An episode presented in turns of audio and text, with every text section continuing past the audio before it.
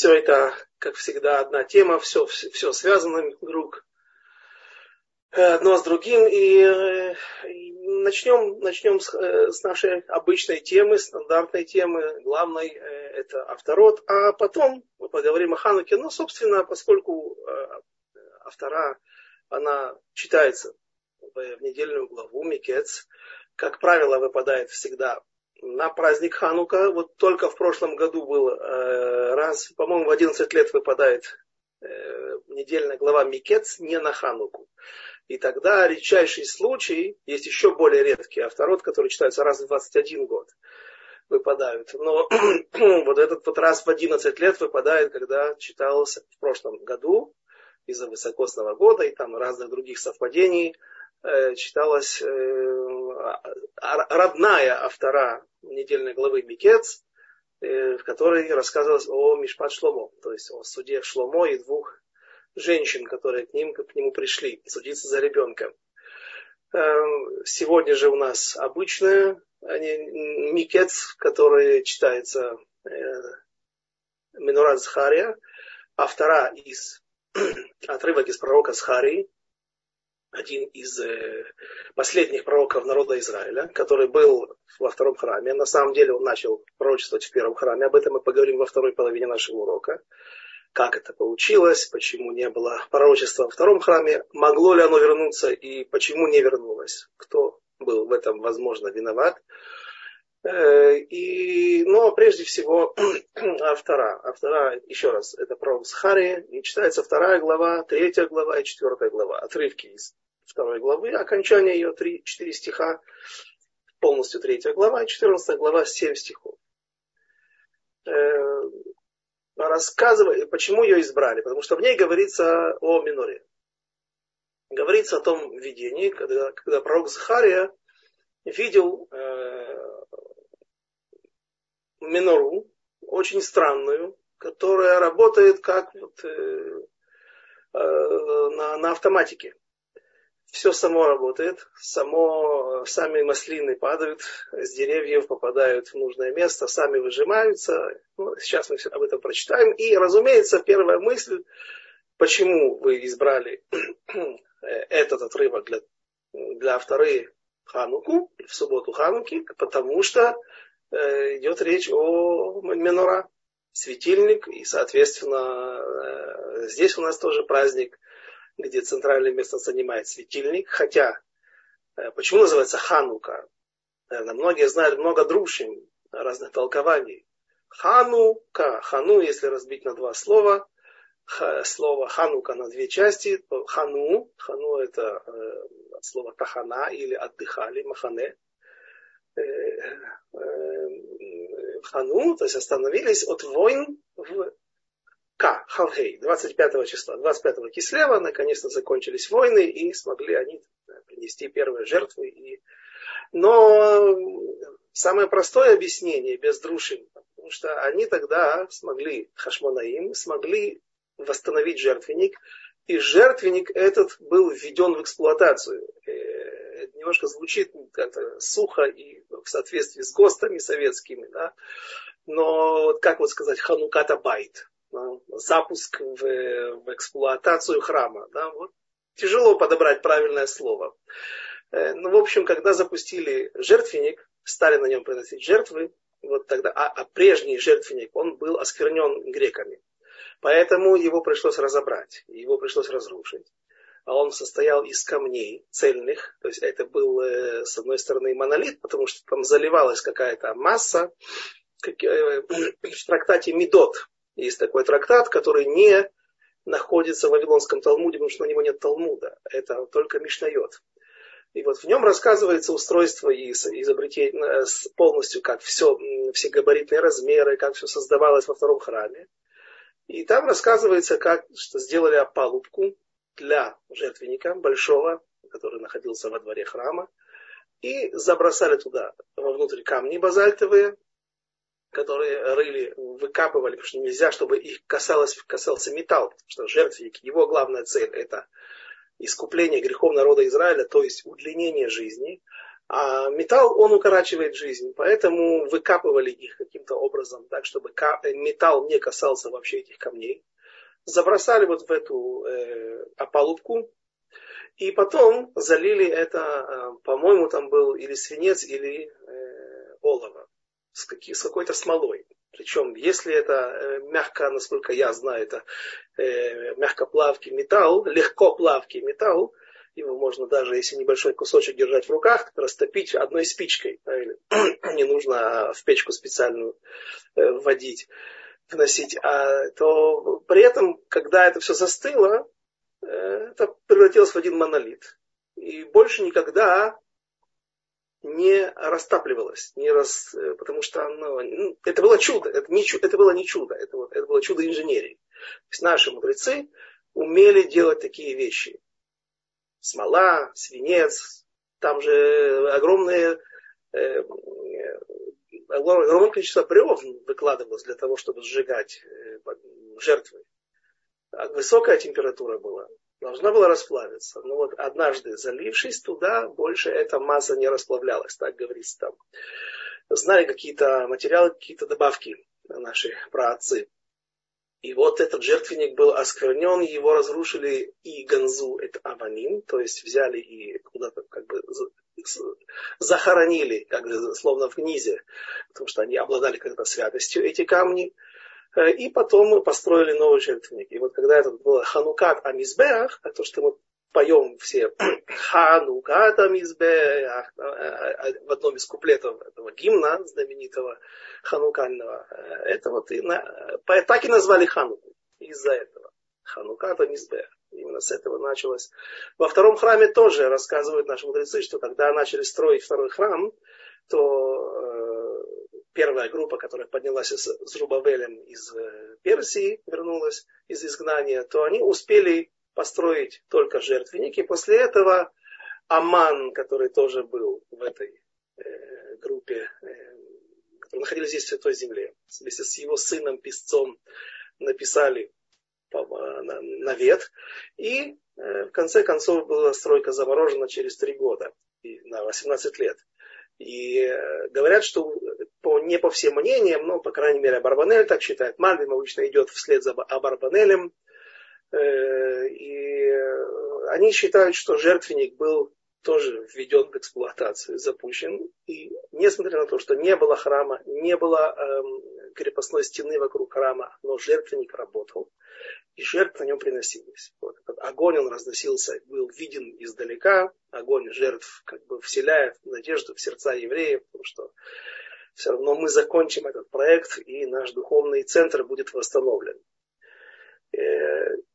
Рассказывается в авторе о том, как Иошуа, некий Коэн Гадоль, э, первосвященник, он э, видит во сне, как, как он стоит, видит в пророчестве, как он, э, то есть Захария видит пророка, э, пророк Захария видит первосвященника Захарию, э, что ж такое, да, Иошуа. Иошуа бен Йоцадак, он был племянником Эзры. Эзра, который был главой того поколения, он же создал орган э, великий Аншей Кнестек уже Великого Собрания, но он остался там, в земле Вавилона, уже, уже в земле персидской. Он не возглавил первую группу, которую возглавил Зрубавель, потомок, прямой потомок царей иудейских, которые вернулись и начали строить. Э, поэтому, э, несмотря на то, что э, Эзра, если бы поднялся среди первых, то он бы был первым первосвященником. Но у него были другие планы. Там, в изгнании, был престарелый человек, ученик пророка Ирмияу, Борух бен Нерия, и он не мог бы вынести дорогу. Там несколько, три-четыре месяца брала дорога она, в те времена на, на верблюдах, на ослах, на конях из Персии в Эрец Исраэль шли с востока на запад, приходили в Сирию или в Ливан, и потом спускались уже с севера на юг вдоль населенных э, берегов э, Средиземного моря. Потому что пустыню было тяжело пересечь, аравийскую и другие, которые сирийская, наверное, Поэтому он остался там. Зачем изучать Тору от Борух Бендерия? Потому что был самый великий мудрец Торы в его поколении, лучший учитель, и отсюда наши мудрецы учат, что Ханука, Ханука или строительство храма одно, но изучение Торы даже важнее, чем возведение храма. И вот у Эзры был его цадак, брат родной, его сын, его Шуа, бен его цадак, его племянник, получается, Эзры, он был первым первосвященником. И вот что говорит Захария, что он видит, как Йошуа стоит, и у него испачканные одежды.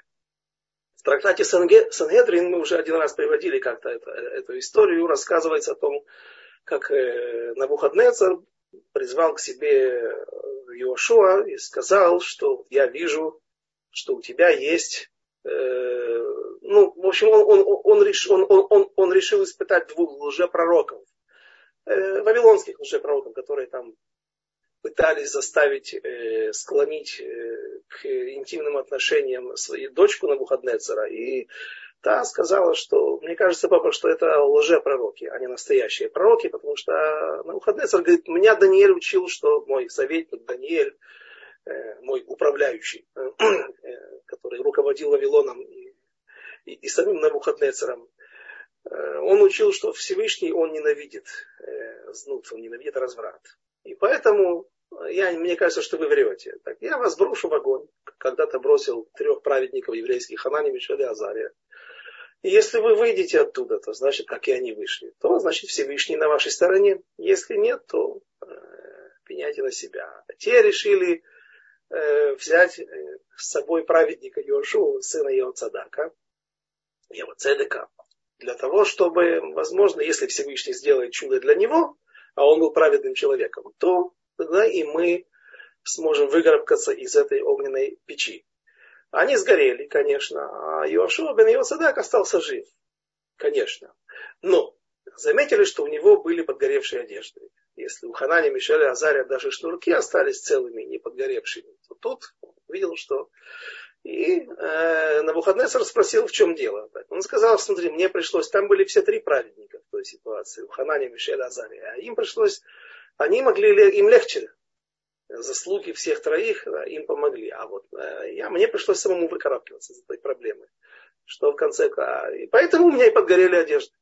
И это прошло. Этот номер прошел, хотя Навуха... Э, Иошуа знал другую причину. Что настоящая причина его, подгорание его одежды, это то, что его сыновья взяли себе нееврейских жен, будучи там в Вавилоне, на протяжении 52 лет изгнания, потому что мы знаем, что вавилонское изгнание было 70 лет, но э, вот, э, 18 лет они были под властью Навуходнецера, и храм работал первым, он был, не был разрушен. Вот с момента разрушения первого храма и до завершения как бы, династии Навуходнецера и Вавилонян э, взяло 52 года на чужбине, пока не вернулись строить второй храм.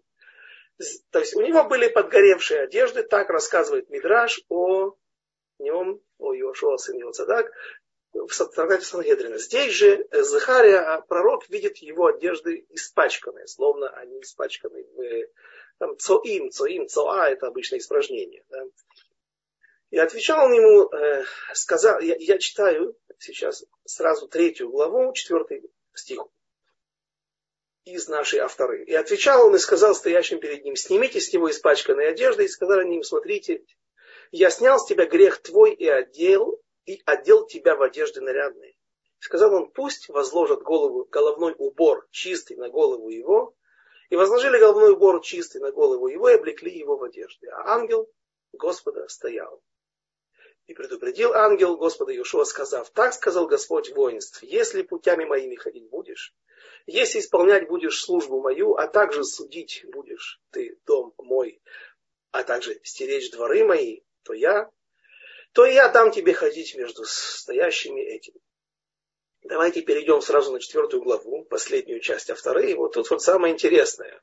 Ну, то, что я хотел привести, то, что касается, связано с Ханукой. И возвратился ангел, говоривший со мной, пробудил меня, словно человека, пробудившегося от сна. И сказал он мне, что ты видишь? Сказал Захария, видел я, вот светильник весь из золота, и головка, имеется там сказано, э, чаша, как, как, как э, сосуд некий, в который попадает э, масло собирается. Наверху его и семь чаш на нем, и по семь трубочек у чаш, что наверху него. И две маслины над ним, одна справа от головки, а другая слева от нее. И отвечал я, сказал ангел, говоривший со мной, что это, господин мой? И отвечал ангел, говоривший со мной, и сказал мне, разве ты не знаешь, что они, а значит, что означают эти явления? И сказал я, нет, господин мой. И отвечал он и сказал мне так. Это слово Господа, сказанное Зрубавелю, не могуществом и не силой, только духом моим, сказал Господь воинств, кто ты, гора великая, пред Зрубавелем, равниной станешь, и вынесет, и вынесет он главный камень при восклицаниях прекрасен, прекрасен он. Что видел Захария? Что было, что это за светильник такой интересный, автоматический? Эм, там, как сказано, есть две маслины, которые растут сверху. Потом есть чаши, в которые падают эти маслины, и попав в них, масло выжимается, и оттуда идут трубочки, из, которые поставляют из этих двух чаш масло в два сосуда больших, а оттуда уже выходят трубочки, по которым или желоба, по которым масло попадает в светильник, и светильник все время горит. Говорит Раши, почему мы читаем в Хануку это, это, это, это пророчество. Как оно связывает нас с Ханукой? Ведь это пророчество вроде бы сказано о истории возвращения из Вавилона, из персидского, Вавилона, персидского изгнания. И объясняет он, что как, то есть нам нужно смотреть на чудо, нам нужно смотреть не только на Менора, потому что Менора, она, здесь одна Менора, там другая была Менора в Хану, на, на, на одну свечу больше – Однако же, нужно смотреть не на светильник, нужно смотреть на чудо, которое происходит с маслом. Как здесь у пророка Захарии рассказывается о том, что будет произведено великое, произойдет великое чудо, вот, само по себе все работает. Не полуавтомат, а абсолютный автомат. Э, то э, также будет и во время Хануки. Будет чудо с маслом и э, Слабые победят сильных. Многочисленные будут повержены малочисленными и так далее. Однако, э, есть другое мнение. Мнение Мальбима и мнение Абрабанеля. Повторюсь, Мальбим обычно идет, повторяет мнение Абрабанеля. Добавляет свои, простите, добавляет свои комментарии, но э, главные основные вехи, он следует за ним.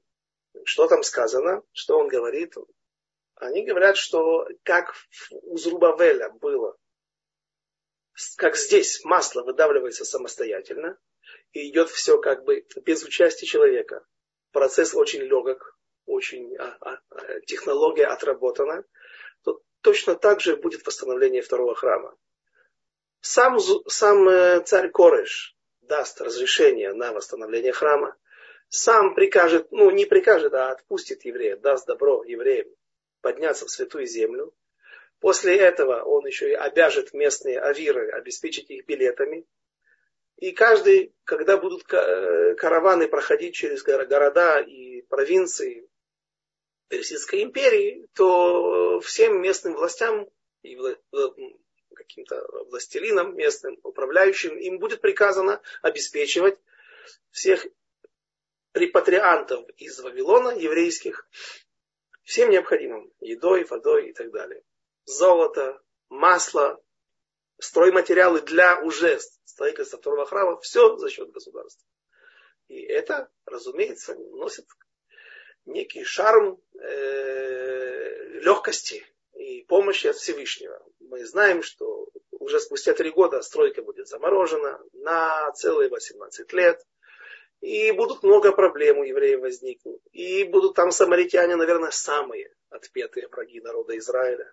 Да, вроде бы прошедшие Гиюр, да, и э, как, как, окажется впоследствии эффективной. А, и, наверное, это их особая близость, она и была той особой чертой, когда, ну, понимаете, когда человек видит зло откровенное, идолопоклонство, что-то подобное, то он-то и не приближается к нему. А когда тут вроде бы есть люди, которые исповедуют твою же веру, только с некими оговорками, которые, на которые не согласен Всевышний, э, то тут уже и грань это не такой кажется, то есть грань стирается, затушевывается.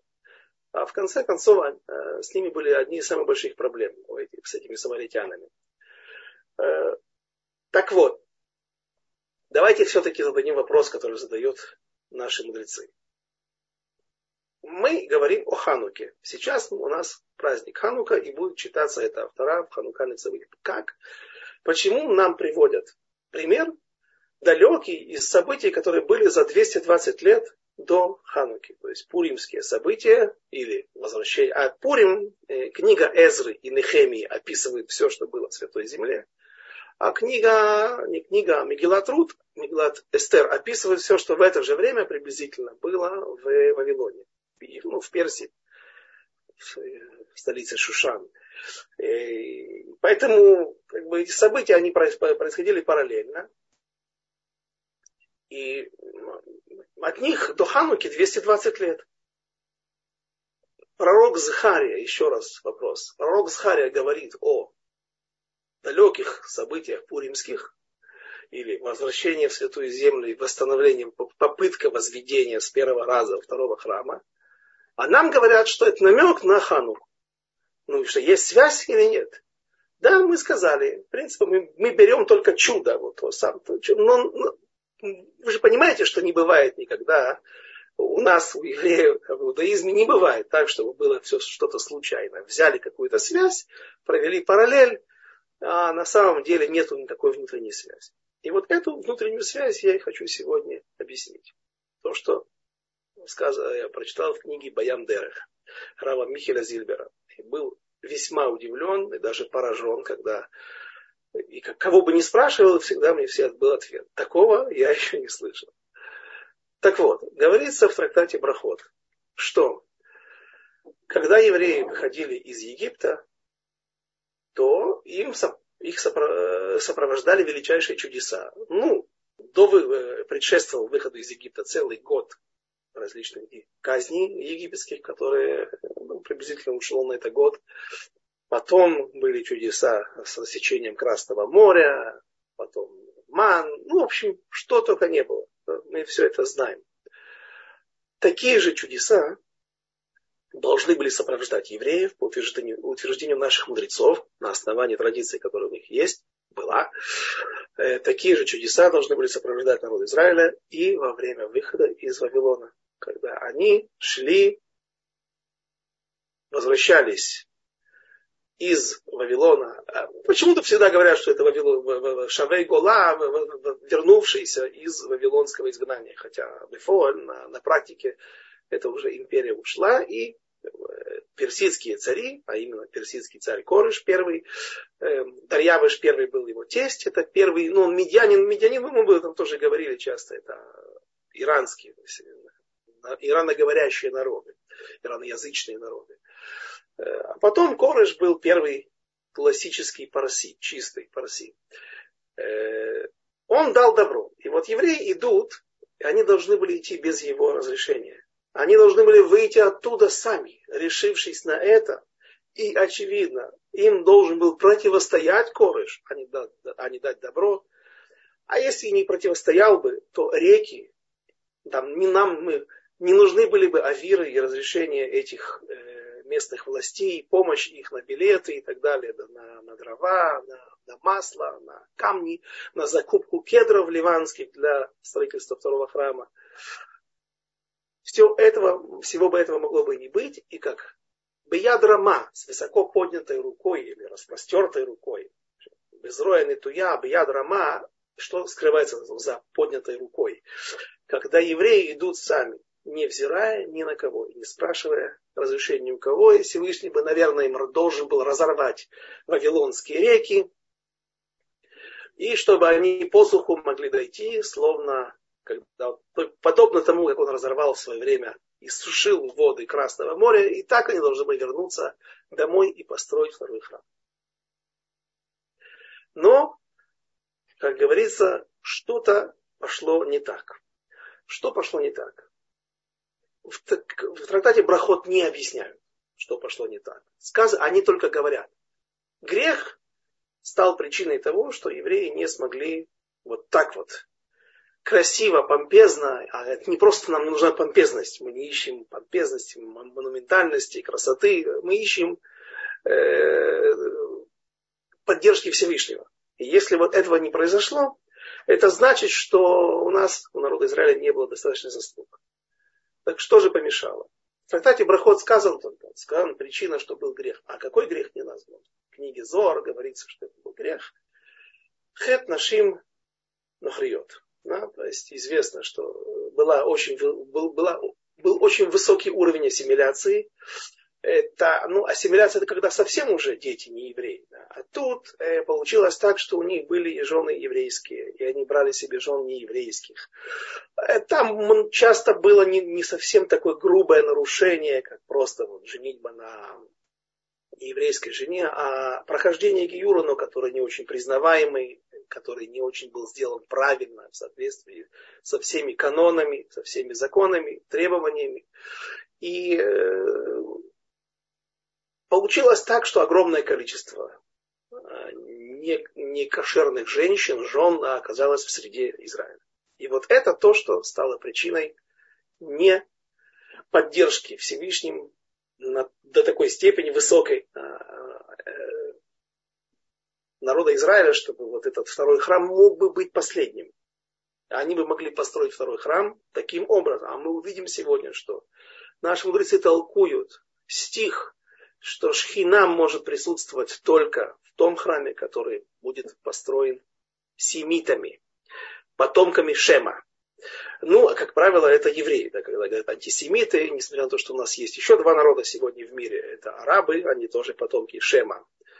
Э, и, и э, арабейцы. Арабейцы, сирийцы, да, они есть арабейцы. Ну, э, практически ассирийцев сегодня не осталось, а арабов много. Но имеется в виду, всегда идет речь о евреях. Да, говорят потомки Шема, Сима по-русски. Да. И, и вот как Шломо построил первый храм, он был потомком Шема, его храм, в нем присутствовала шхина и был, было пророчество. Второй храм был построен под эгидой и под, под чьей, в принципе, властью, пусть с доброго, пусть с разрешения и решения пророка, царя Кореша, но все же это его власть. Например, в Мишнайот рассказывается о том, что было а, а, а, одни из ворот, которые были сделаны на, при входе в храм, они называются Шушан, Шиара Шушан. Есть мусорные ворота, есть э, много-много ворот, и э, одни из, нас, из них, почему? Там было выгравировано э, Манхэттен, да, то есть вид, красивый вид со стороны правительственного квартала в городе Шушане, в столице Персии. Для чего? Для того, чтобы евреи, когда поднимались на храмовую гору и заходили в храм, они кланялись этому государству, вспоминали. Было, может быть, кланяться не нужно было, да, но напоминание было, помните, кто вам дал добро и кто вами руководит, кто над вами. И вот в этом была проблема. То есть мы видим, что много, серьезная была проблема создана вот этой ситуацией из-за того, что евреи женились на много неевреев ввели в свои дома.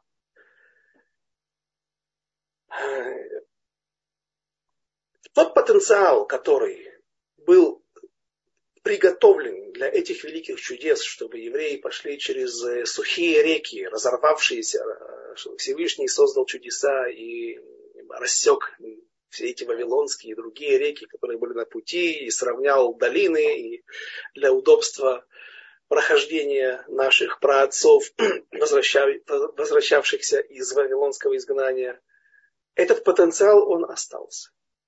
И когда он был реализован, в Хануку. С чего начался бунт ханукальный? Сидело семейство Макабеев. Сидели, изучали Тору. Где-то здесь, где я живу, в городе Модиин, так он называется, Мадиновые горы. Если ехать в сторону Нейбрака, Тель-Авива, то обязательно проезжаешь могилы Макабиев. Как-то доехал на велосипедах с сыном даже туда. На пару часов ехали отсюда, из города. И они сидели и учили Тору. И тут зашла их дочь. Иудит, есть разные мнения, как ее звали. Была Иудит, которая отрезала голову одному из царей египетских. Там тоже ожесточенные споры, непонятно, когда это было, какому царю она отрезала. Как-то изучали эту тему, так мы не пришли к консенсусу с другом. Но, неважно, зашла дочка первосвященника и сказала, э, господа, а чем вы сейчас занимаетесь? Тору учите, да? Ну здорово, что может быть лучше, да? Сказали мы сегодня, что изучение Тора даже важнее, чем строительство второго храма, э, любого храма.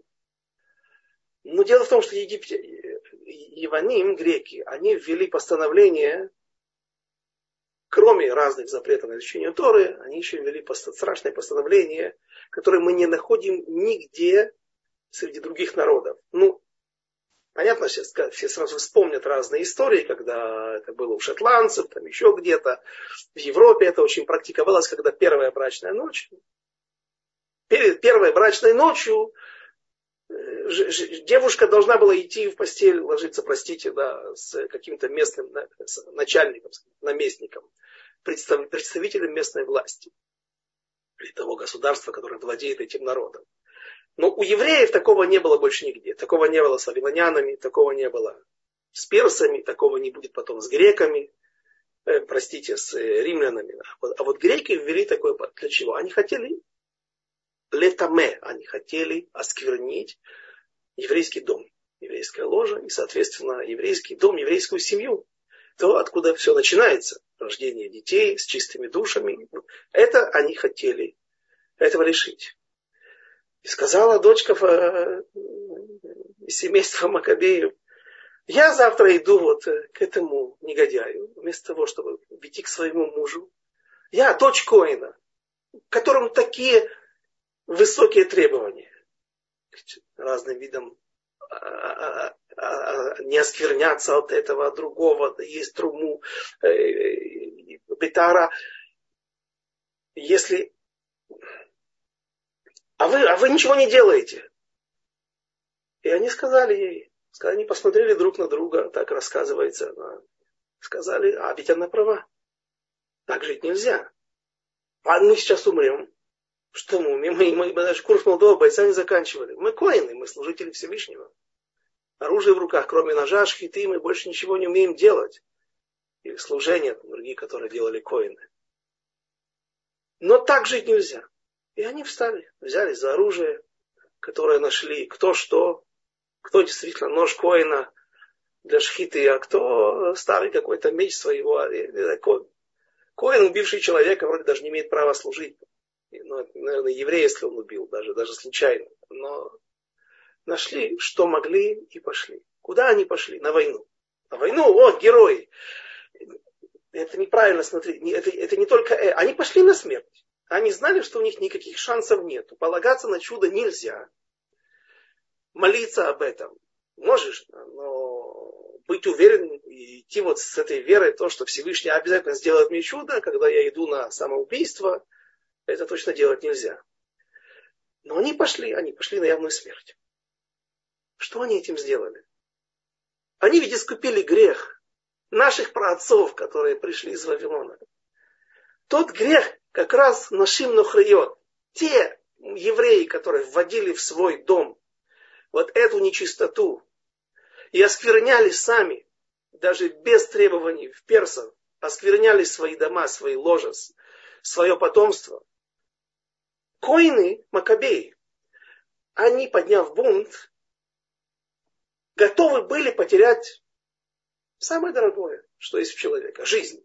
Самое дорогое это Всевышний, вера. Да, ну, имеется в виду физического человека. Да, после этого, если, ты, если человек не живой, не живой, то он уже не может выполнять заповеди, он уже не может э, набирать какие-то баллы дополнительные, заслуги для того, чтобы в будущий мир прийти. Как рассказывает, что Вилинский Гаон, умирая, плакал и держал э, цициот и говорил, за несколько копикес, да, несколько копеечек здесь можно приобрести цицит и просто носить его каждый день, одевать, даже не замечаешь, забываешь о нем уже. И это тебе идет в бонусы, это тебе капает, это тебе дает заслуги.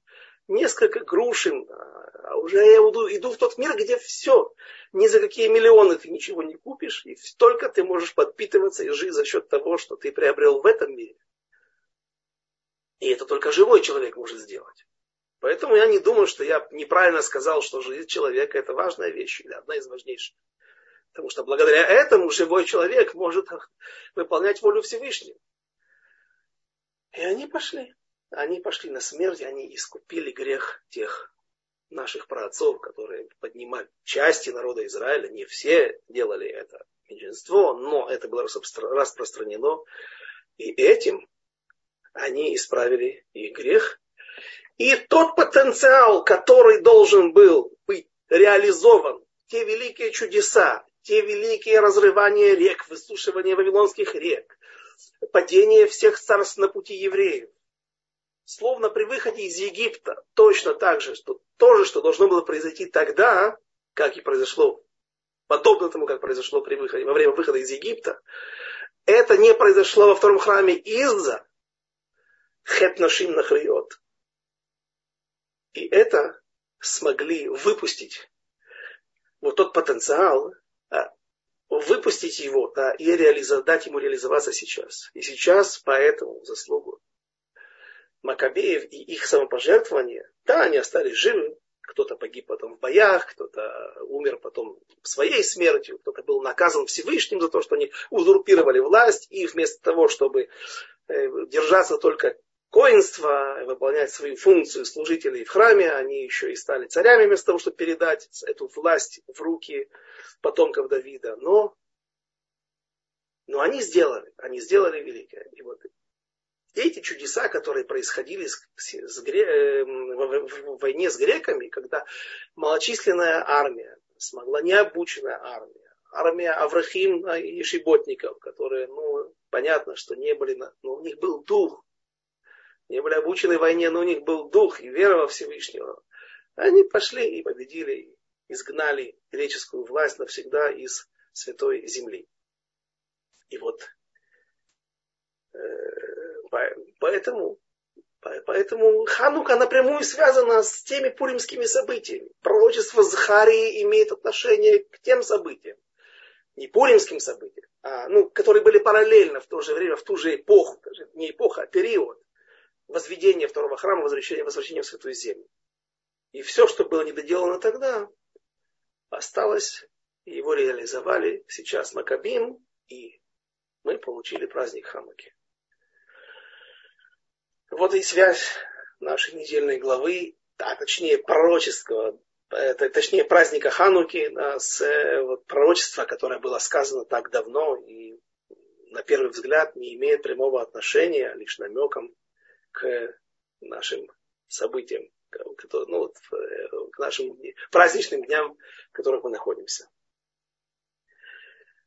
А, греки. Что, кто, кто это? Да? Ну, мы знаем, кто они. Да? Понятно? По сегодняшний день есть греки. Правда, греки древние, так э, пишет Гомер, они были древние эллины, они были блондинами а сегодня греки совсем уже не то. Ну, как-то, тем не менее, да. Нам, нам это не важно. Нам важно, что они принесли в этот мир и что они натворили. а что они натворили? А вот интересно. Нисим Гаон в своей книге о Мафтеях, так называется, ключ, тот самый ключ. У него есть книга, которая э, везде, во всех вавилонских талмудах напечатано как предисловие к Вавилонскому Талмуду в трактате Брахот. Трактат Брахот является единственным трактатом Седера, э, Седер Зраим.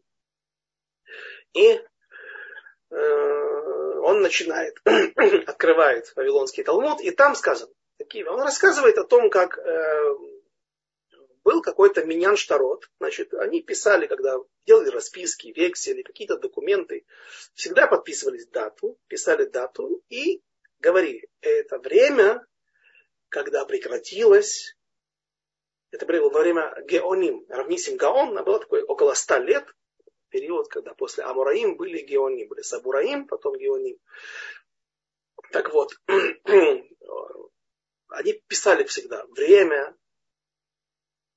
когда прекратилось пророчество, и это то время, когда пришел к власти Александр Македонский, когда греки поднялись в мире, как империя великая, и власть над евреями прежде всего. Значит, если мы скажем так, что это делалось для того, чтобы из уважения к местным властям или из страха перед местными властями, как я видел в Москве, когда учился в Ишеваторат Хаим, бывал в центральной московской синагоге, и там мне показали древний календарь, древний, 70-х годов 20 века, где э, была молитва за СССР, за СССР. Вместо того, чтобы да, молиться, чтобы она развалилась, эта страна как можно быстрее. Да, там ну, были вынуждены это делать.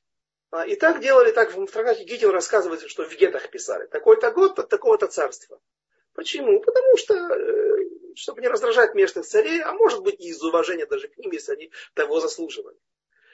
И если мы скажем, что греков здесь вспоминают для того, чтобы вот, ну, из уважения или просто расскажут, что как раз вот это, это было время, когда мы были под греками. Но греки были всего 180 лет. Они правили миром 180 лет. А вот этот вот миньян штарот, э, учтение документов и в расписках, э, вот этот термин, что это, всегда подписывали, что это время, когда прекратилось пророчество и когда поднялись греки к власти. Александр Македонский э, захватил власть над миром. Э, это, вот такая подпись ставилась 500 лет. То есть еще целых 200 с лишним лет пользовались странными вещами. 200, 220 э, лет получается, если не что греки 180, а там целых 500 лет так писали. 380. 320. Почему? Очевидно, что есть что-то в этом, и наши мудрецы не просто так написали, упоминали греков. И объясняют комментаторы, комментируют эту книгу Равнисим Гаона, они говорят, что да, э, Писук Невуа, прекращение, уход пророчества из этого мира, уход последних пророков, э, Хага, Исхари и Малахи, был из-за того, что пришли в мир греки. Получается, что ну, греки что-то несли с собой такое, с чем нельзя было мириться. Или что даже пророчество, оно не, не выдерживало этого. Да, сказано в Вавилонском Талмуде, в трактате Таанит, что в трактате Бабабатра Гамли об этом говорится, что с того момента, как был разрушен, разрушен храм, Нитла Невуа Миневиим, взято, было, взято пророчество от пророков, и оно а, было передано только мудрецам Торы, и также оно находится среди малышей, среди Тинокот и Мишугаим, Шатим там сказано, там, не, не, психически нездоровых людей. Вот среди них пребывает, в их среде пребывает пророчество. Получается, что с момента разрушения храма, еще когда на выходные разрушил храм, до персов, до греков, уже тогда что-то было, какое, что-то было нарушено в источнике пророчества. Но тут задают вопрос наши мудрецы, комментаторы, но как же так? Ведь мы еще знаем, что 70 лет пророчествовал Ехескель. Какое-то время Ермияу после этого еще был в изгнании с народом Израиля, и он тоже пророчествовал. После того, как умер Ехескель и поднялись в народ Израиля, вернулись с Рубавелем в Эрец Израиль, строить второй храм, еще 40 первых лет.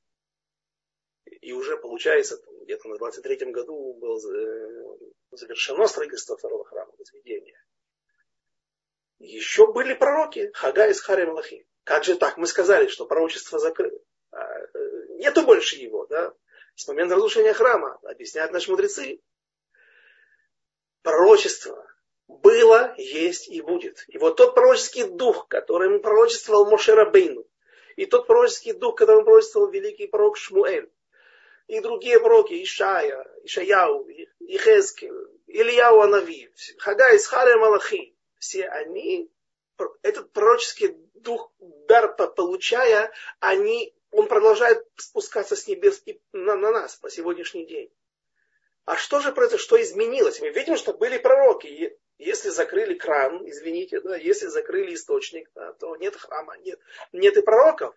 Нет, пророчество, оно сходит на нас всегда с небес. Но э, новые пророки уже не появлялись. То есть Ецерат Невиим, вот что прекратилось с моментом второго разрушения второго храма. Создание новых, асмаха, да, получение диплома новых пророков, вот этого уже не было.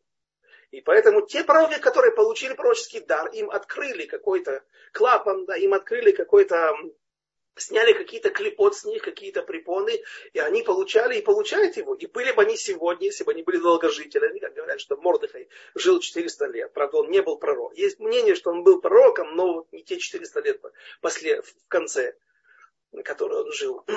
так он бы все время был бы пророком, потому что пророчество остановить невозможно. Всевышний не перекрывал этот кран. Не стало новых пророков.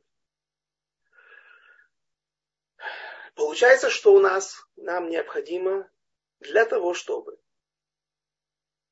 вернуть пророческий дар, нам, Алиф, нужно убрать греков, которые изгнали своей нечистотой, своим присутствием, своей властью в этом мире наше великое пророчество. А также нам нужно что? Чтобы храмовая гора была в наших руках. Рассказывается о том, что в Вавилонском Талмуде, в трактате Юма, или Йома, дав 9 лист, рассказывается история о том, как Рейш Лакиш, знаменитый Тана, э, он купался в реке Иорден, Иордан. И вот он пытался выбраться на берег. И раба Бар Бархана, еще один Тана, протянул руку помочь ему. Как раз проходил мимо. Ну, и говорит, давай, давай-ка я тебе помогу. И Рейшлакиш отказался. И он сказал, Элоким, это швуа, это клятва, клянусь именем Всевышнего, я вас ненавижу. Вау, как такое может быть? Можно ли ненавидеть евреев? Очевидно, что он выражался образно, образно, но резко. Что он имел в виду? Я вас, вавилонян, вавилонских евреев, ненавижу. За что? Потому что сказано в Шира Ширим, 8 главе есть стих. Если Хома и если община Израиля она будет как стена сплошная, цельная. Имеется в виду, что имел в виду Рейшлакиш, что он толковал, как он дараш этот стих. Если бы все евреи вернулись все вместе из вавилонского изгнания, то тогда народ Израиля был бы хома, как стена, как стена, нет, вернулись как стена, все как один, то тогда они уподобились бы серебряному замку. Какое есть отличие у серебра? Оно окисляется, но не гниет. И червь не может его источить так второй храм был бы подобен серебряному замку, над которым время не властно. Но и, соответственно, была бы шхина, и, соответственно, было бы пророчество. Но поскольку вы уподобились к модели Тхида, там стих продолжает, но если община Израиля, она подобна двери, которая вперед-назад ходит, то тогда это уже проблема. Да? Тогда нету стабильности, нету устойчивости, и мы уже будем, народ Израиля, был, храм был подобен какому-то изображению или изделию из красивому, красивому щиту из кедрового дерева, но червь может его истощить. И тогда раба, раба, Барархан, бар, раба Бар пошел к раби Йохану. Это был Гис Шурин. Рейшлакиш и сказал, послушай, он так, так, так, так, так, так, так отзывается обо мне ненавидит вавилонян, что мои отцы, мои праотцы не захотели выходить из Вавилона все как один. Малая часть только пришла. Я теперь виноват. И что он сказал? Раба, э, Раби Йохана, он сказал, что Рейшлакиш мой гис, он не прав. Потому что есть другой стих. Явта Илаким Ефес Вишкон Бегалейшем. То есть как бы Всевышний улыбнется, э, сделает красиво да, этому э, Ефету, а персы и греки были потомки Ефета, потому что Корыш даст добро на строительство второго храма, однако же все-таки Ешкон Беолейшим, только в том здании, которое создано, построено потомкам царя Шломо, только, или нет, потомками, как евреям, да, не под властью персов, только в таком здании будет присутствовать шхина и пророчество. Получается, что мы сейчас разобрали практически все необходимые вещи, которые необходимы для параметры, данные для того, чтобы вернулось пророчество. Нет, нам нужно изгнать греков и персов. Помните, мы говорили, что все время говорили, как пришли греки, так и ушло пророчество. Последние пророки тоже умерли. И, может быть, раньше времени из-за них, из-за греков. Храмовая гора должна быть в наших руках. И вот мы теперь должны иметь власть над этой храмовой горой. Теперь не персы никто другой, а мы имеем власть. И вот Хашманаим изгоняет греков и возвращает святость в народ Израиля. И что? Пророчество должно было бы вернуться, но оно не вернулось. Почему? Говорят наши мудрецы в книге Зор. Наши мудрецы это Раби Шилон Бар Йохай. Недельная глава Трума. Как коинство, первосвященство не идет вместе с царством, царь не может быть первосвященником. Вспоминаете историю с царем Узияу, который сказал, я вот царь, но я буду потомок Давида, но я буду сейчас входить в святую, в святая святых, как коин, и получил проказу на. Это все знают. Говорит Зор, пророчество тоже не идет вместе с царством. Царь не может быть пророком. Помните, когда сказано о пророке Шмуэле, пророк, о царе Шауле, когда он стал пророчествовать, Всевышний сделал это специально, наперекор правил этих. И люди говорили, а Гам Шауль Банавим, люди спрашивали, а что пророк, царь Шауль тоже среди пророков, а что, ну, что такого? Там 200 пророков было в том поколении. Элькана, отец пророка Шмуэля. Вот Шмуэль, он, было много, он тоже он достойный еврей, царь народа Израиля, Мишикмов и мало, никого выше, чем он в духовном уровне не было в его поколении. Почему он не может быть пророком? Видно, что это шлила мухля, это абсолютное отрицание. Потому что он царь, говорит Зор. Люди знали, если царь, царь не может быть пророком. Не задавайте вопрос с Давидом. Потому что Давид он не обладал пророческим даром, а обладал руаха койдыш. Это некий другой вид пророчества. Другой, более слабый, наверное, да, или не, не знаю, другой. Вот. И поэтому, может быть, можно сказать, что когда Макабеи совершили такую великую победу, когда они разгромили, им Всевышний сделал великие чудеса, они должны были занять только свою должность, выполнять функции коинов первосвященников. Что они сделали? Они узурпировали власть. Пишет, это пишет Рамбан в недельной главе Ваихи, что не осталось из их потомства вообще никого, нет потомков сегодня, точно, от Макабеев. Это в наказание за то, что они вот, смогли совершить великие чудеса, смогли совершить великие э, победы. Да, и, но вот здесь вот они не смогли справиться с чем-то, с гордыней, с чем с жаждой власти, и оступились, и так получается, что может быть этим, заняв царский трон, они не смогли привести в мир, вернуть в мир великое, то большое пророчество. Да, пророчество осталось, оно есть, находится среди нас. Кстати, интересно, говорит Хатам Софер, ведь мы привели Гмару в Вавилонском Талмуде, трактат э, Баба Батра Ютбет, 12 лист. Там говорится о том, что среди мудрецов Торы пребывает сегодня пророческий дар. И среди маленьких детей, и среди сумасшедших. А это как объяснить? Говорит Хатам Софер, помните, мы говорили, пророческий дар никуда не ушел. Он снисходит, как и раньше, на Моше, на Иошуа, на всех других великих нашего народа, также спускается с небес на нас. И спускается с небес на храмовую гору, и оттуда распространяется, как излучение святости. И все мы получаем иногда пророческий дар. Каждый из нас иногда, как он говорит, Коле хадмит алифамим нефеш, коле хадмитану роа. Наша душа что-то чувствует, что мы что-то получили. Например, если это Аврех, так он, он какой-то хидуш говорит, да, но он думает, я сейчас скажу, мне скажет, ты что, нормальный? Что ты несешь такое, да? И, и, и человек зажимает это в себе. А это была какая-то зика, это было какое-то откровение. больные дети, мишугаим, да, ну, аутисты, да, э, или просто маленькие дети, у них нет стыда. Поэтому они, говорят Хатам Софер, они все, что получают, они говорят. Поэтому действительно у них есть пророчество. Оно и у нас есть. Но мы стыдимся. Слишком умные, да, слишком гордые, да, и не...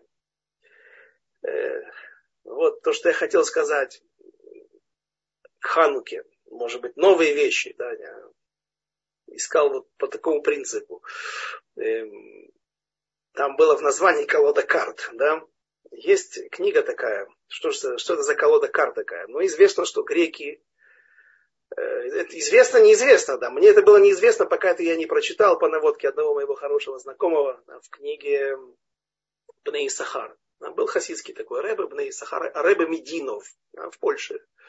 И у него есть книга, которая наполовину состоит из комментариев на все праздники, а вторая половина это комментарий на Хану. Говорят, что он там, ему открыли, что он был потомок э, вот тех вот Шивим, э, того Сангедрина, который, а в нем, как известно, в Сангедрине всегда заседало абсолютное большинство во все поколения, все из колена Исахара. Какие были судьи, э, источник для поставок судей в народ Израиля. И он, что он потомок их, имеет какое-то к ним отношение. Шореш Нишмато, корни его души. И поэтому он так вот много и шло у него. А они установили нам праздник Хануки. И они, соответственно, повлияли на него эти корни, что он писал так много именно о Хануке. Половину всех своих произведений, своего творчества да, было о Хануке. Вот. И что он говорит? Он, он говорит, раска... Э, там очень много, конечно же, всего не расскажешь. Но интересная вещь, он говорит о картин. Картин это карты, игральные карты. Он говорит, что их придумали греки. Если вы откроете Википедию, конечно, там скажут, это первые карты придумали китайцы. Ну, может быть, там другие были рисунки, может быть, был не тот порядок. Может быть, это как, как понятие такое, вот игра в какие-то вот такие вот карты, какие-то, какими-то предметами. Но вот те карты, которые у нас есть, четыре масти, он там пишет, это называется э, трилистник. Э, э бубн, бубну он называет, это ялом, это бриллиант, сердце и листок, пика, да. И он говорит, что эти, это, это были виды Абудазара. И была деревня в Ливане, которая во времена еще 200 лет назад э, между Цуром и Цидоном, Южный Ливан, там где сегодня, Сайда и э, Тир, э, была деревня, где прямо он видел эти изваяния. И они им служили. Еще во времена Хруним. Это было, было, этому поклонялись, эти, этим, этим формам. Он говорит, это придумали греки. Да, есть покер 52 карты, есть многие разные расклады, да, но Классическая игра и большинство, э, колода 36 карт. Обратите внимание, там нету цифры 1. Почему? Это указывает на Всевышнего. Даже картошку нам говорят не покупать парными. Берешь два перца, э, хошишима на зугод, да, опасаются на парные вещи, потому что как, бы, как будто бы два рышута есть в мире. Нет, нет, делай, берите всегда не парные вещи. Три перца, пять перцев, семь перцев и так далее, когда вы выбираете, или яблок. Даже такие вещи. А у них наоборот. Нету цифры один в картах, потому что это напоминает о Всевышнем. Греки придумали это для того, чтобы мы не изучали Тору, какую-то замену. Если это замена, то она должна быть серьезной. Это не просто какая-то игра.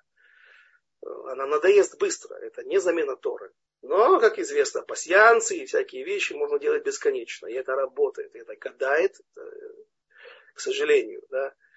И он говорит, почему 36 карт? Говорит, 36 трактатов в Вавилонском Талмуде. Обратите внимание, в Мишнайот их гораздо, гораздо больше. Но не на все трактаты. Шкалим нету, Кейлим нету. Масса, масса трактатов. Перки. А вот это тоже трактат Вавилонского Талмуда. Нет на него. Э, простите, Мишнайот. Но нету, нету на это тракта, э, Вавилонского Талмуда. Те трактаты, на которых есть Вавилонский Талмуд, это 36. Сколько у нас свечей мы зажигаем? 36. Посчитайте первый день. Одна, потом добавляете две, три, посчитайте, дойдите до восьми, получите 30. Без шамаша, разумеется. 36 свечей должны прийти для того, чтобы изгнать эту туму из наших домов. Туму, эти карты, теперь в карты играть можно. Знаете, откуда доказательства? Мне э, сказали, что Хофецхайм пишет в Мишна Брура, нельзя играть в карты в Песах. Почему? Песах особая святость и что? Нет. Может быть прилип хамец. Поэтому, если новые карты, новая колода, то можно, получается. Да? Значит, если это не хамец, то и в Песах можно. А если не в Песах, так можно и старыми грязными картами тоже играть. Значит, наши мудрецы не видят в этом нечто такого, что нельзя запрещать детям. Хотя каббалисты кричат во все стороны, да, вы, вы вынесите это из домов. Я вам сразу скажу, я знаю, что сразу полетят вопросы. Да, так что, как, карты. Я не говорю о гадании, я говорю о просто обычной, обычной игре. Нет запрета. Но это серьезный вопрос. Почему? Потому что когда-то греки внесли в это некие силы. Они заложили туда некую туму. Всего мы не понимаем. Но расклад понимаем. Какая была цель? что они преследовали. И вот все эти цифры, они совпадают. И Ханука пришла изгнать это, эту туму из наших домов, из нашей жизни. И поскольку кажется мне, что не пришел, не пришел предыдущий, а следующий э, лектор, поэтому я вам скажу еще одну красивую вещь, которую я люблю всегда заканчивать уроки о Хануке. Э, от Адмора Мединова в Пейтаре есть караван, который построен его потомками. Правда, нет хасидов, но есть Рэбе. Есть потомок Рэбе Медил. Ну, там есть какие-то не его хасиды, а соседи, которые приходят и молятся с ним. А, он э, говорит, есть стих. Есть Мидраж Плия, удивительный Мидраж, непонятный, на, Шира Ширим. В 7 главе 14 стих говорится так. Э, Дудаим натнурех в альптахейну примегадим. Значит, мандрагоры, они издали запах, расцвели, издали запах, и у нас, а у нас на, на наших порогах изысканные плоды. Непонятно, да, но Мидраш нас еще больше путает. Мандрагоры издали запах. Это колено, это Реувен, который нашел эти мандрагоры. Ну хорошо, мандрагоры, так мандрагоры, да. Дудаим, а на, а, а на наших порогах у нас красивые плоды изысканные. Это хану ханукиот. Э, мы же как делаем, да, у кого есть нормальный классический порог, ну, в смысле, живет в частном доме, да, у него есть ворота, да, или это выход прямо на шутарабим, я живу на там, плюс один, да, если вот на, э, с этой стороны так минус четыре у меня, да, так я на окне ставлю. А тот, кто ставит на пороге, так у него нужно поставить, чтобы свечи были с одной стороны, а мезуза с другой стороны. И так человек входит в дом между заповедями. Вот это есть плоды, ханукальные свечи, ханука, ханукиот. Какое имеет отношение это в одном стихе? Говорят наши мудрецы так. Говорит, а, а объясняет э, уже Мидраш Адмор Мединот. Э, Бней Сахар, тот, который написал книгу. Бней Сахар. Он говорит так Тут, когда Рувен нашел мандрагоры, то он отдал их маме. Мама поменялась. Что получилось? За то, что она приобрела своего мужа Якова, а несмотря на то, что это не был ее день, она как бы этим показала, что она очень жаждет своего мужа. Таким образом пришел, муж к ней пришел, и тогда был зачат Иссахар. Говорят наши мудрецы, что когда есть особая тяга между супругами, духовная тяга, разумеется, да, то рождаются духовные дети. И как мы сказали, Иссахар поставлял на рынок труда израильский э, основное количество мудрецов, которые сидели во всех санедринах, всех созывов, всех эпох. И э, кто Бней Бина Емей Шмона Кавушир Уренаним, кто установил нам праздник Хануки? Иссахаровцы которые сидели в том Сангедрине, который установил нам праздник Хануки.